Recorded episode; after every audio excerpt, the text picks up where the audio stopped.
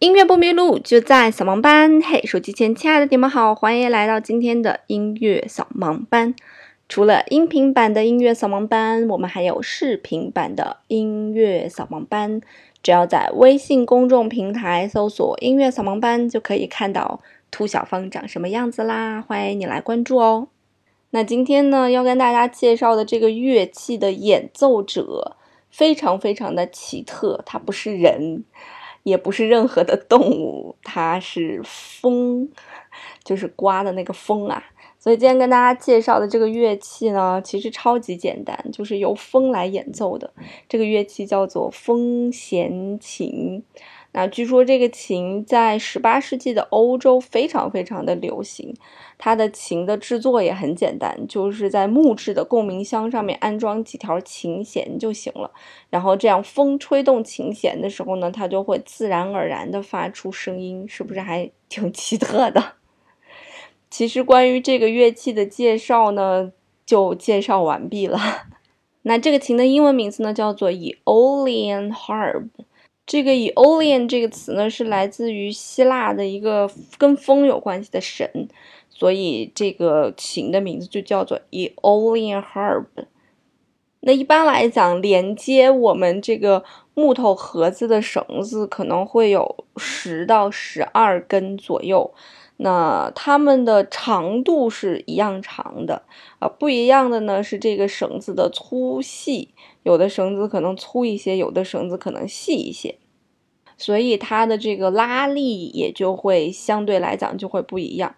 那其实这些绳子的这个音调啊，我们说它的这个音高，它都是一个一样的音高，只是风吹过来，由于它每个绳子的振动的部分不一样。比方说，有些是振动二分之一处，有些振动三分之一处，有些振动四分之一处，这个有点跟我们音乐上的有个东西叫做泛音有一点像，所以就会让我们听起来会产生一种非常诡异的声音。那具体这个声音呈现一个什么样的状态，是非常尖锐呢，还是比较舒缓呢？完全是跟风速是有关系的，所以你也就比较好理解，说这个为什么。不同的人去弹一样的钢琴，它这个钢琴出来的音色也会有不一样，那就完全是因为演奏者决定了乐器所能发出的音色是什么。包括风弦琴也是一样，由风速来决定风弦琴的音色。好啦，那关于这个乐器具体它是怎么样去发声的，其实它算是一个物理加数学的一个问题吧。可能是跟波长有一些关系，尽管我研究生是数学系的，但是我确确实实是一个很渣的一个学渣，基本上都是抱大腿完成了我的学业，所以我看了一看那个东西也没有看懂，在这里就不跟大家过多的去赘述了。如果我的这个听友里面有数学和物理很厉害的，麻烦赐教。那现在呢，我们要去听一首作品。这首作品呢，就叫做《风弦琴》。它的演奏乐器呢，是一个我们非常熟悉的乐器。我们先来听一下，大家可以猜一猜这个乐器到底是什么。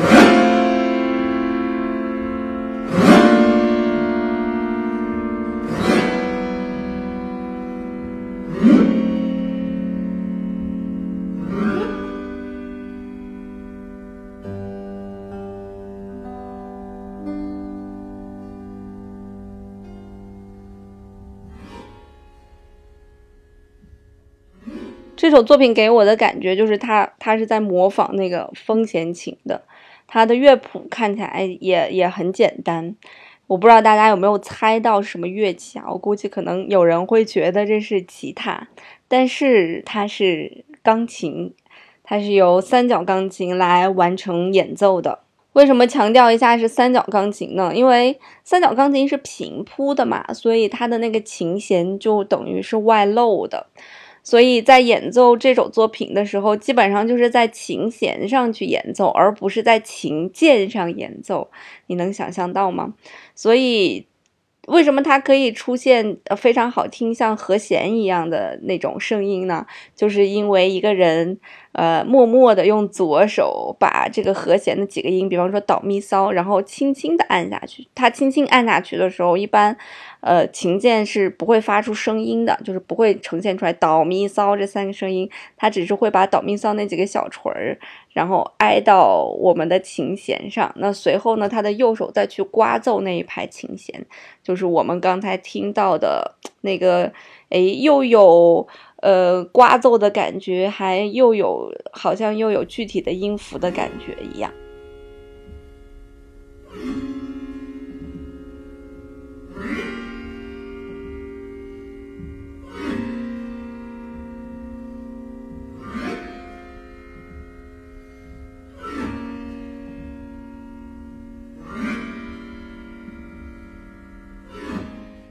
是不是还挺神奇的？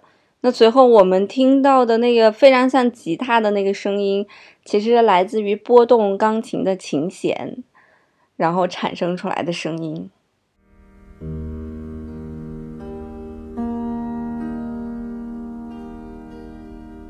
其实，在很多现代的作品里面都有，嗯，这样去演奏 钢琴的。包括曾经我们跟大家介绍的有一个人，他叫做约翰凯奇嘛，就是我们介绍过他很多遍了。他有一首旷世杰作，叫做四分三十三秒，就是一首，嗯，在那儿钢琴前面坐了四分三十三秒，什么都没有弹的一首作品。那其实他另外的一个被人熟知的。呃，一个成就呢，叫做他发明了一个东西，叫做预制钢琴，它也会有这种拨动琴弦的这样一种演奏方法。当然，它这个预制是什么意思呢？就是会在钢琴的琴弦中间放很多类似于金属啊或者木块一样的东西，来改变钢琴原有的一些音色，所以也算是一种就是呵呵还挺好玩的一种创新吧。在各行各业，我发现这个“创新”这两个字儿好像都还挺重要的。那天我在看脱口秀大会，哎，就是脱口秀的比赛，就是李诞他们在腾讯上面做的那个脱口秀。他们也会讲到说啊，有一些梗就是很老了，我们就觉得就没有什么意思。但是像什么两个人一起说什么，像什么慢才呀、双胞胎这种说脱口秀，他们就会觉得很新鲜。但其实对于观众来讲，我们不管什么老梗新梗，对于我们来讲，我们觉得好笑才是真梗。所以每一个行业其实都会有这样对创新的一个，就你要是从事这个行业，你就会对创新有一种热爱。就包括做音乐这个行业也是一样，很多时候大家觉得很好听的音乐，比方说大家觉得班德瑞九十让就会很好听，但是你对于真正他就是从事音乐这个行业的他或者做音乐的他就会觉得。是好听，但是就是没有新鲜感，他反而会对这种像约翰凯奇的这种创新，或者会对现在一些音乐上面一些风格的融合的一些创新，他就会比较感兴趣，他就会觉得哦，这才是这个音乐未来的样子，或者这是让我耳目一新的感觉，我们就会觉得这个会很好玩，所以这也就是为什么这种音乐会在嗯一些。